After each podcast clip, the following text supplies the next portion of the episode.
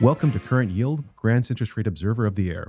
I'm Evan Lorenz, filling in for Jim Grant, who's out temporarily with uh, laryngitis. So, uh, at the dials is Harrison Waddill. Joining me is Phil Grant, the publisher of Almost Daily Grants. And today we have a special guest, Mario Cibelli. Mario is the founder and managing member of Marathon Partners Equity Management, which is a investment firm that specializes in small and mid-cap equities. Prior to Marathon, Mario cut his chops at Gabelli Asset Management, Prudential Securities, and Robotti and Company. Before that, he got a Bachelor of Science from Binghamton University. Mario, thanks for joining us. Yeah, no, thanks for having me. I first came across you on Twitter on discussing small caps. One user had posted, There is absolutely zero reason to own small caps anywhere.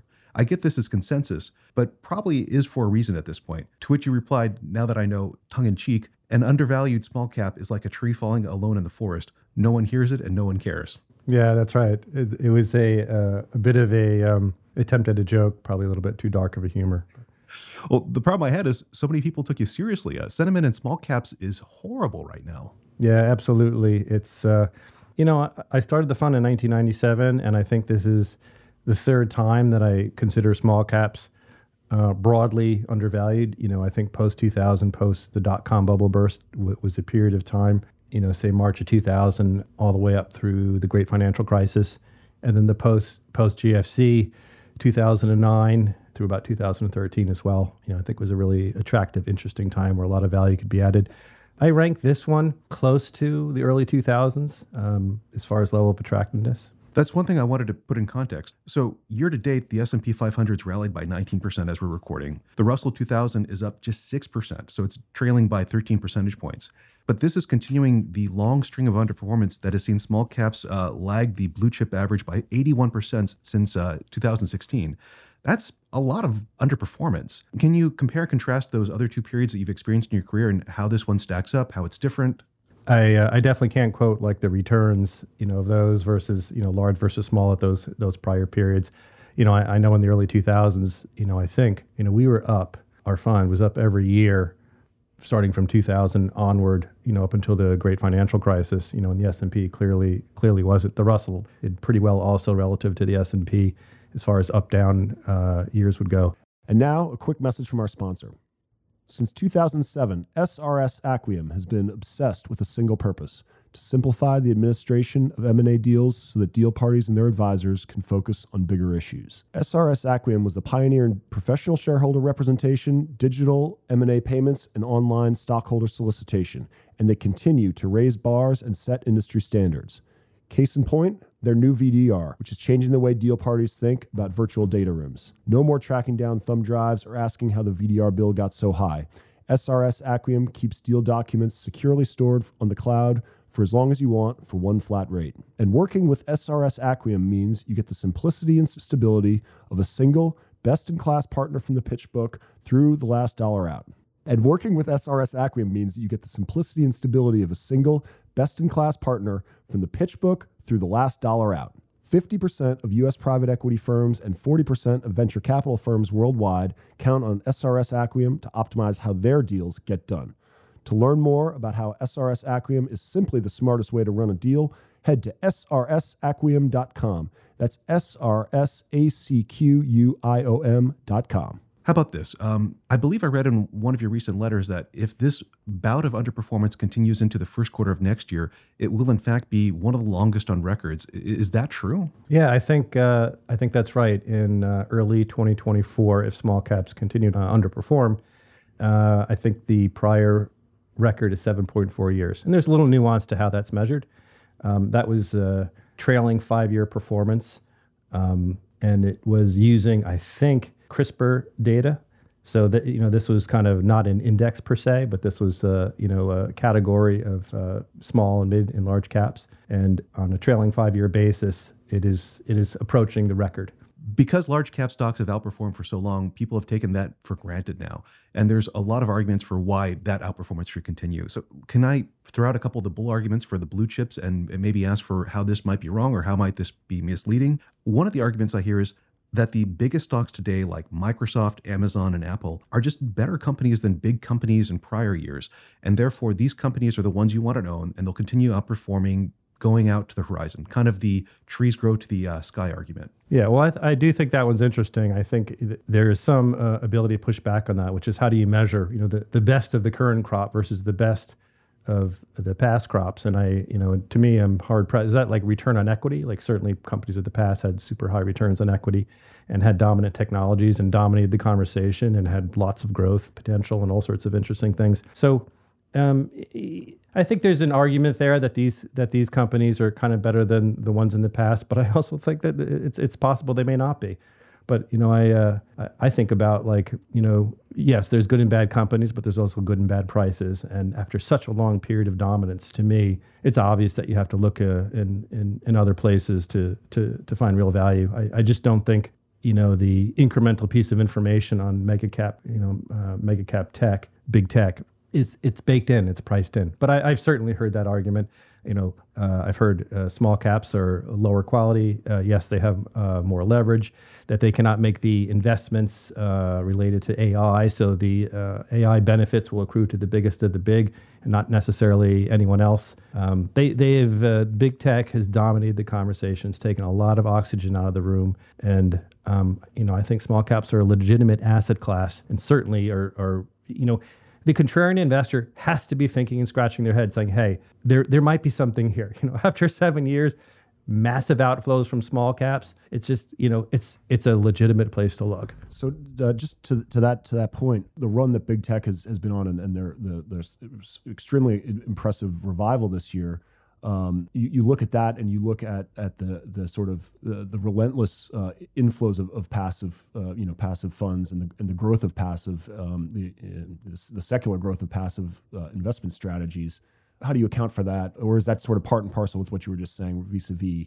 You know, there's no there's no bad stocks, but only bad prices. Sorry, just saying, how do I count for? How do you think of, of, of the emergence of passive investing and, and, and its role in perhaps um, opening up this valuation gap between the, the mega caps tech stocks in, in the in the in the market cap weighted S and P 500 versus the the small caps which are which have been forgotten? I mean, I know that passive flows have come way out of, of small caps over the past few years. Yeah, uh, you know, to me, I view it it's a it's a cyclical phenomenon where uh, you know a- active management has a at times uh, more difficult time adding value and other times uh, less difficulty. And you know i think we're on the other side of a period of time where you know where active management i mean it's become it's become sort of a, a dirty word right now and the, phone flows are kind of reflecting that. And that's after a long period of time. For us, you know, I think it's we really started having you know some some difficulty in, in adding value starting in 2014. Um, I think it really got going, you know, post uh, Great Financial Crisis, and you know, it's picked up steam. And um, you think about it, after so many years, it's being reinforced over and over and over and over again. But that period of time when small caps, you know, going back, you know, you can, and you can all these things go in cycles. You can go back even further. But if you kind of went back to when I, when I've been doing it, starting in 1997, and then my first job was in 1990. You know, there there the, the period that our fund did, you know, exceptionally well in the early 2000s. And of course, that just that followed up the late 90s, with, where there was a period of extreme optimism towards the largest uh, companies of the time, like Home Depot was trading at 70 times earnings. Merck, GE, all those companies, Dell had big, big valuations. Of course, that that created the setup where we kind of then prospered kind of from 2000 you know all the way to you know 2007 or so then kind of had to deal with the with the next crisis. So all these things go in cycles. I mean i, I have no doubt about that. And you know i think this one's getting long in the tooth. You know 15 years of of reinforcing biggest of the big. The big companies are great. You know, all that. You, Warren Buffett owns Apple. Like, yeah, I've, that, that's another one I hear uh, relative to you know why smalls will remain. You know, uh, the, the laggard versus large. You know, and some of these, you know, some of these things, are, you know, they're they're good reasons as well. Warren Buffett also has been an owner of IBM, which is less successful.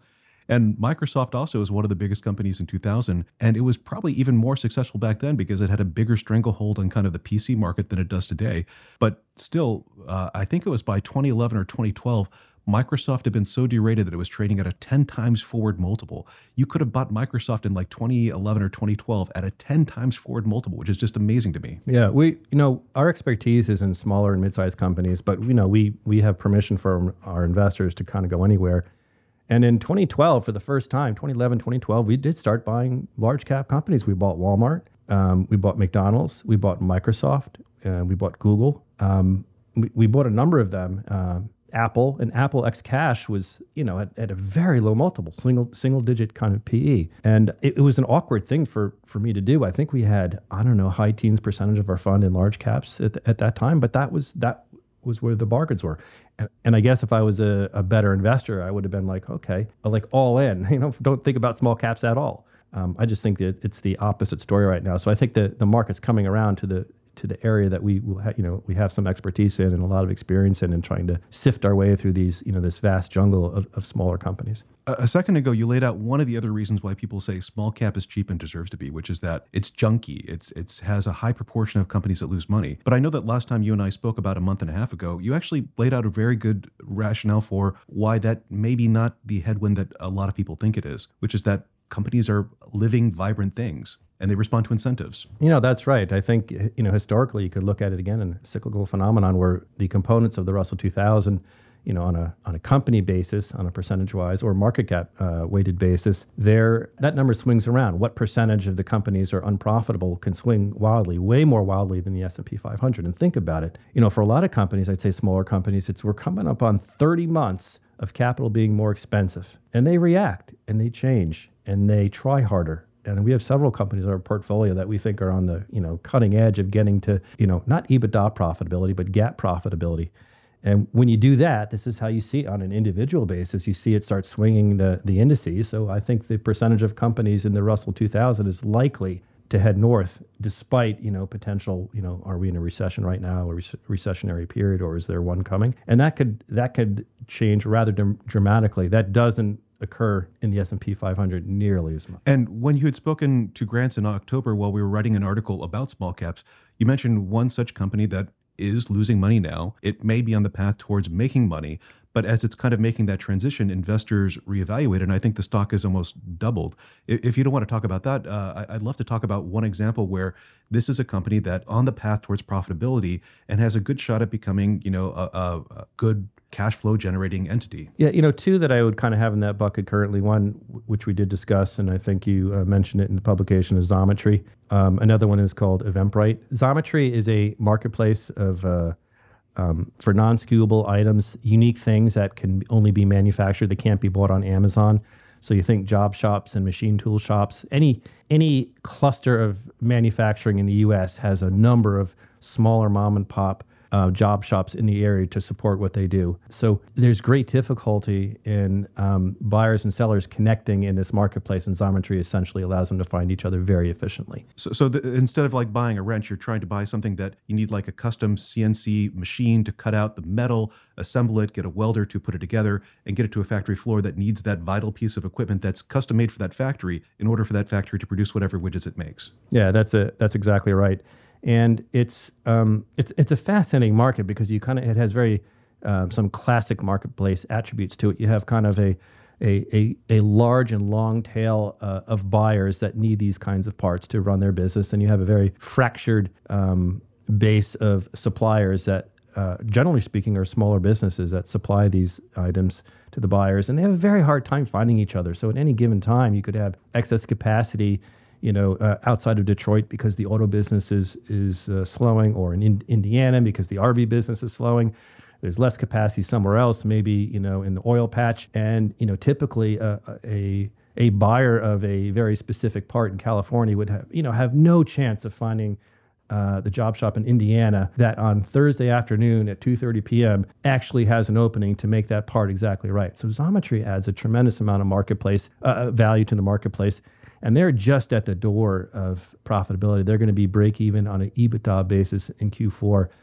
Um, but in you know in general, I I think you know I think the the bid ask right now on on growth companies is you know if they're fast growing, you shouldn't be you know uh, very demanding of GAAP profitability you know tomorrow. I think this uh, Xometry is an example of a fast growing company that I think is, you know, as long as they're scaling towards profitability, that makes a lot of sense.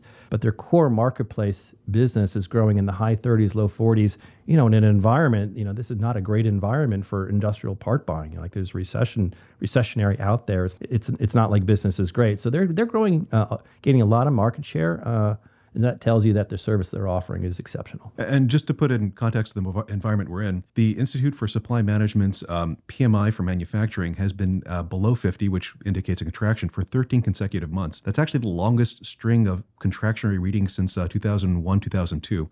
But one other thing I'd like to hit on Xometry, not that I'm touting the stock or anything, but you had said earlier that part of the bear case against small cap stocks is they can't participate in kind of AI, which is, you know, the biggest fad that we're in in the moment. But if I'm not mistaken, Xometry actually uses AI in order to offer surety of price to customers. Because when you have all these custom parts, one of the things you have to do is RFP the product out to like three or four different machine shops so you can provide the like the, the right quality, the right product. But if I'm not mistaken, Xometry actually uses artificial intelligence to price it out itself and offer like a surety of price to buyers, which actually reduces some of the friction in the market. So small companies can use cutting edge technology. Absolutely, they can use it. They can benefit from it. You know, they're gonna there's going to be vendors, of course, that sell it, so they can buy it, and there'll be a competitive set looking to sell it. And if you can use it in your business, take out costs, you know, all that makes sense. So it's it's a great little situation. You know, it came public, I think, at forty $44 and to great fanfare and was growing you know very rapidly early on and then you know growth rate comes down, you know, uh, the markets change, the world's changed, you know, and here it was trading at 12 or 13 dollars with a pretty good balance sheet not long ago.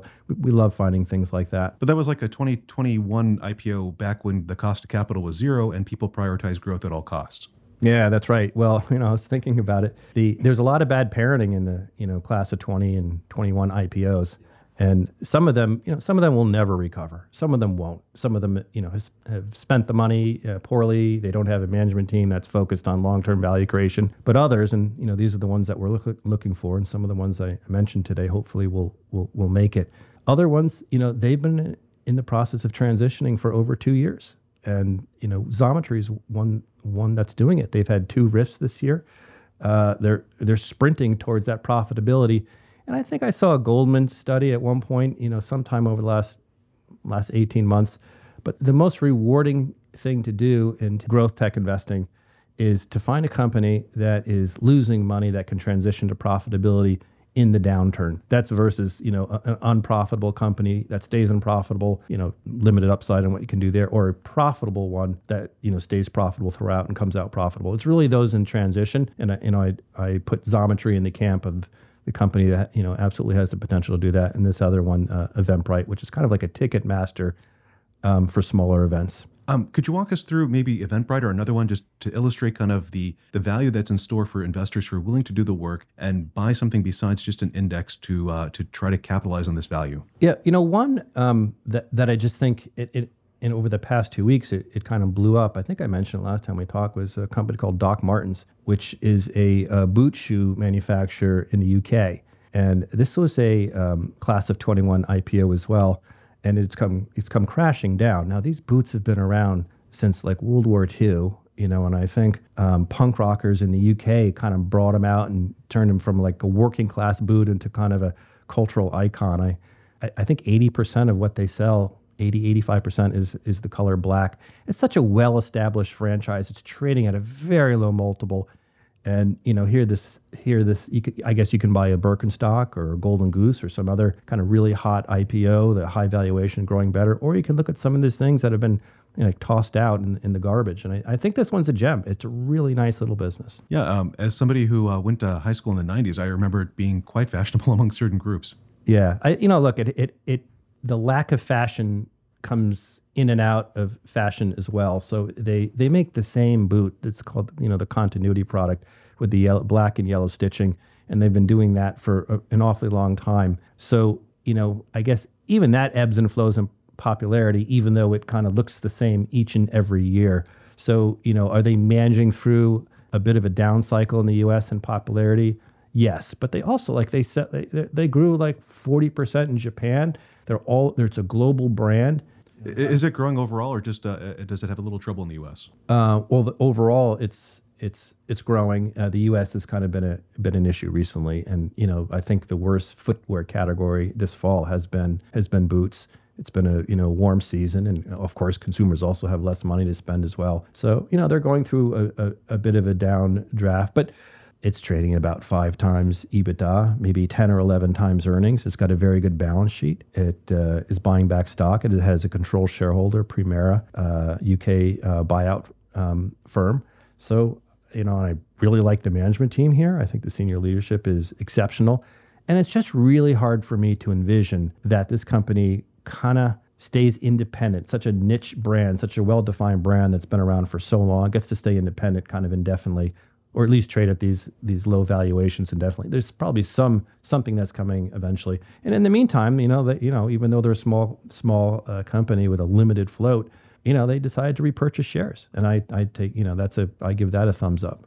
Um, so the, I, I, couldn't help but notice that both companies you mentioned were sort of busted 2021 IPOs. Is, if A is um, uh, is that is that a, a, category that you that you've been looking at sort of overtly, or is that just kind of a coincidence that that uh, that these are the two names you feature? And B, um, when that happens, uh, when when you do see a, a, you know a name that that debuts to a lot of fanfare and a, perhaps a fancy price and um, then gets sort of checked back to reality is do you I imagine there's a, a, lot of turnover among shareholders too, which which could um, you know is is that a factor and and, and if so, how how much of that of that would you say it is? Yeah, well, look, I've always been a fan of um, orphan IPOs, and I think this goes back to an old fund I remember. It was like I think it was Paul Stevens. He had this orphans fund or something like that many many years ago. So I just think it's a it's a it's an interesting area to look for inefficiencies in the marketplace. So like a company that came out uh, to great fanfare and somehow disappoints and you know and, and maybe there is something to the sizzle. This is how i found netflix many many years ago. It was kind of a broken ipo at one point and kind of showed up in, in los gatos and you know got to uh, hang out with um, uh, reed hastings and still to this day probably the smartest ceo i've ever met. So it's just it's just an area that i've found over time that i've been able to mine uh, pr- pretty well. So in general I, uh, I, I do gravitate toward things like that but it's not it's not the only thing we do. And some of the other companies in my head are are, are are not class of 21 IPOs.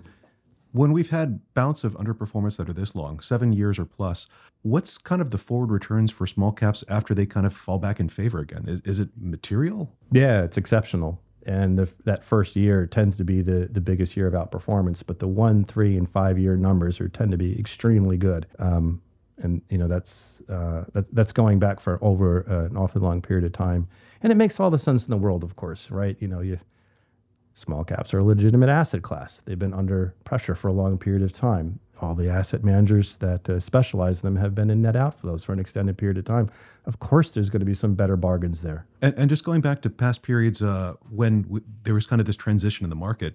So you started your your fund in uh, '97, correct? Yep. So you're starting right around the time where uh, Greenspan uttered uh, irrational exuberance. You went through uh, the vertiginous uh, Nasdaq ascent, and small caps started outperforming. I, I believe right around the uh, the 0102 recession, which wasn't really a good time for the economy overall. Was there any kind of catalyst that set off, or was there anything that I, I guess tipped off the the the, the turn towards uh, small cap outperformance? Yeah, that, that that's a tough one. I think um, sometimes these trends just start on their own weight. There's there's no you know there's no gun that goes off and you know, when small caps start uh, outperforming and large caps start underperforming, you know, uh, you know, at the time, if you think about everything that was going on, we had a corporate profit recession, we had a uh, a, great fear about real estate on, in California, uh, we had 9/11, um, we had oil prices doubling over a rel- relatively short period of time. There was all sorts of things that were, you know, you know, troubling at the time. It does remind me of today, like all, all sorts of everything going on in the world today.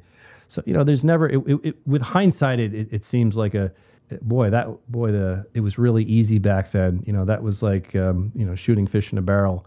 It, it it it never is. There there were many things to worry about back then, and of course, a lot of the small caps we bought back then at very low valuations.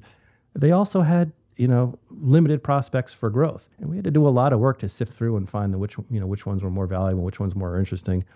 Um, but you know, it, in general, it, it, it, was a it was a difficult period. It was a recessionary environment. There was lots of things to be worried about. What really happened is that small caps just got too darn cheap, um, and when they got too darn cheap, what you, you start getting crossover buyers, you get share repurchases, um, you get buyouts, you get strategic mergers, you get go privates, all sorts of things like that. And I think you know this trend has started. You're you, are you are not having is not some big supply of IPOs coming in so the amount of shares that represent smaller companies is is set to shrink, and it shrunk in the early 2000s for multiple years um, until it didn't anymore. Until the valuation supported companies, private companies, say, hey, you know, it's time to sell some shares again and go out. So you know, I think this time It, this time will probably be no different. If I had to guess, there won't be a single catalyst. Um, they'll just start doing better. And when they start doing better, because they start off at such a low valuation, relatively speaking, uh, especially, that um, they'll outperform. You know, one day Carter's maker of you know infant and toddler um, apparel is going to outperform Apple. It really is. It's going to kick the crap out of Apple at one point. People can't imagine that today. You know, it's trading at 10 or 11 times earnings. It's a really good business. Yes, I have to worry about growth. You have to worry about growth with with Apple as yeah, well. Exactly. Apple's had four consecutive quarters of negative sales growth, and it's trading over 30 times earnings. And just as a, a refresher, prior to um, COVID, Apple hadn't grown sales for I think four or five years and traded basically a little discount to the market multiple. So like was it like 16 times like that? So Apple's had an extraordinary re-rating post-COVID, and now it seems like the you know the the thing to buy.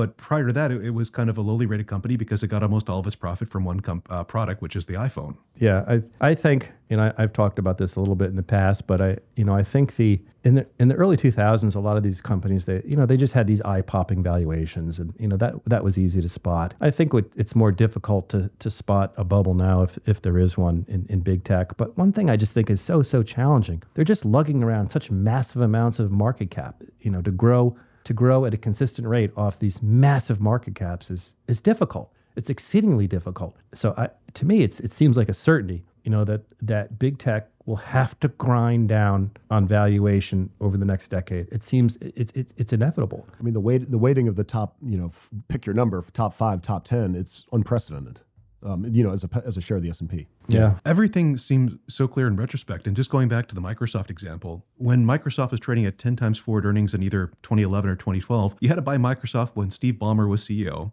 and Steve Ballmer was buying Nokia, which I, as a shareholder at Microsoft at the time, actually dumped my shares because I thought this is the stupidest acquisition in the world, and I couldn't stand looking at the stock.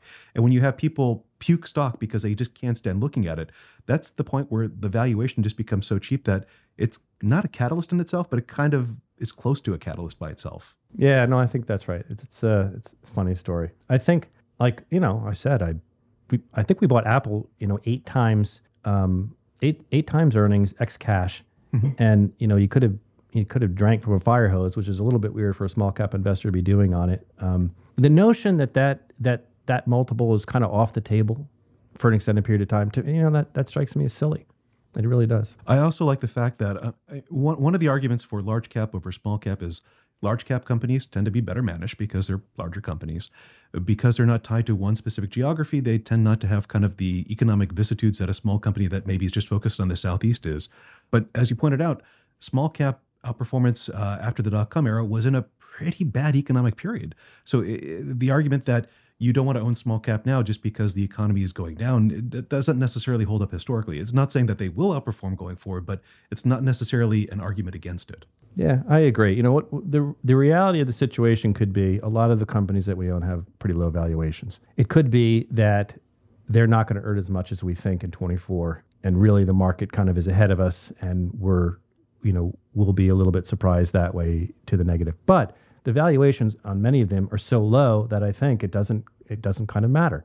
That's already baked into the price. So I think there could be, you know, a situation where essentially, you know, is it possible that the market is even looking past the current kind of recessionary environment um, and looking forward beyond that? So you know, you've seen in some companies that they've reported numbers that were below expectations, um, but the share price didn't go down. Can, can you give an example of that? Not off the top of my head. okay, we'll cut that. Um, are there any other examples uh, that you think do a good job of kind of illustrating just the opportunity that's on hand for people who are willing to roll up their sleeves, do work, and buy something beyond an index? I, I, have a bunch of names. You know, one of our one of our bigger positions right now is uh, a company called Becle, which is the world's lar- largest tequila producer. Um, they own uh, Jose Cuervo. They own 1800. Um, those are the the two biggest brands uh, that they have. They, you know, I call them. It's kind of an orphan company on an orphan exchange, which is you know the worst of all worlds. It's a it trades on the uh, Mexican bourse, and it's it's the lowest price, lowest valuation major spirits uh, company in the world,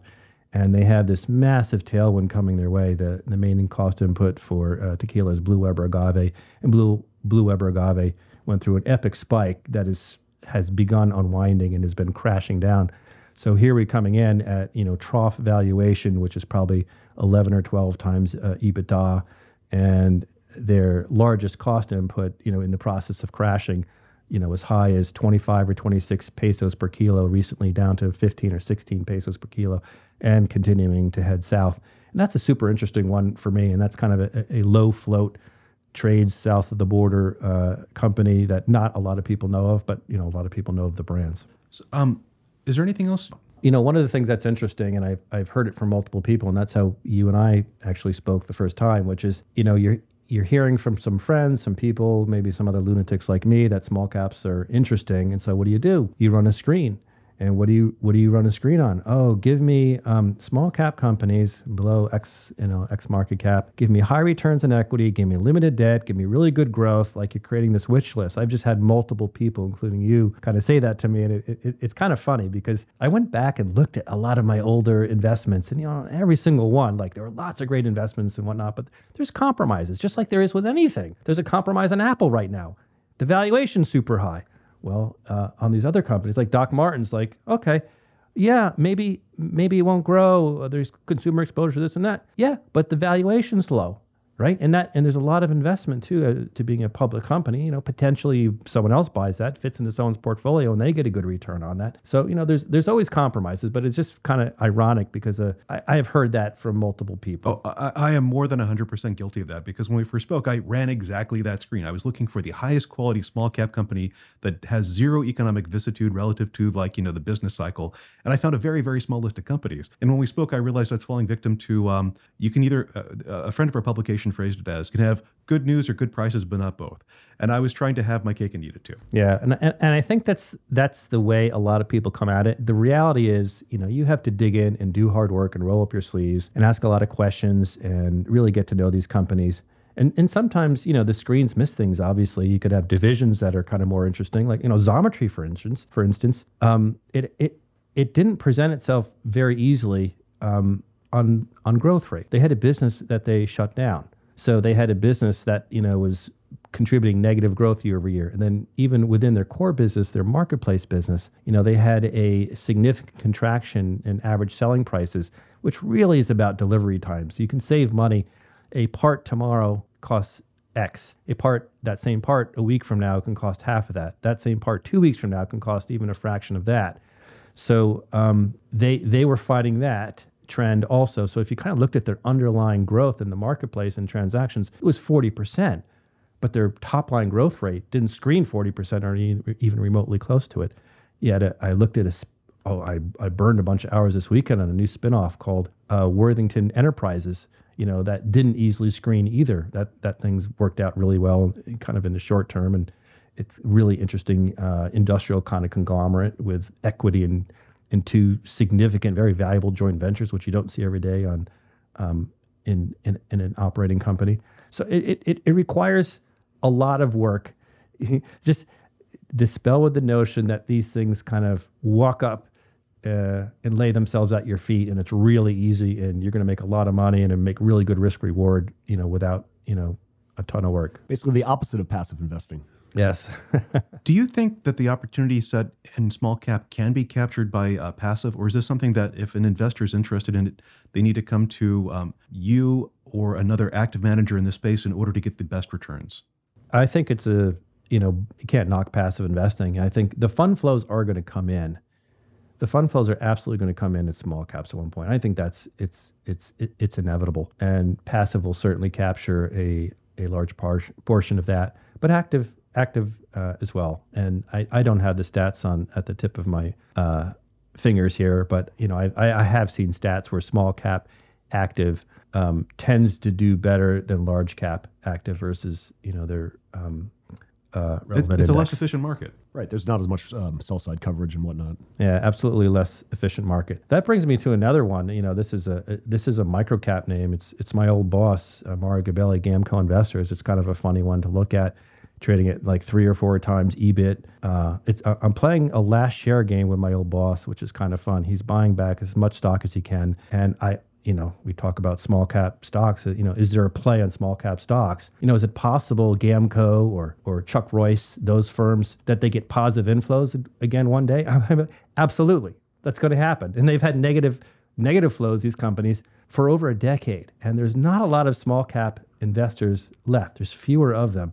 So it's part of it to me is just it's, it's just kind of funny to, to see this and contemplate that yeah some of these small cap managers actually get positive flows again and this is a, just a small little way to play that in public way. Asset managers offer interesting operating leverage because if their strategy does well, um, their bottom line does well. But if their strategy does well, not only do they make money off of their current AUM, but they attract new AUM, which means you kind of get leverage on the upside of course, it cuts both ways, but it, it's kind of an interesting, uh, interesting approach. Yeah, it, it's cut. It's cut both ways in, in in Gamco's case. So they're a smaller firm than they used to be, though. Of course, they have a big block of closed-end funds that can't really fully be redeemed ever. So that that's a positive.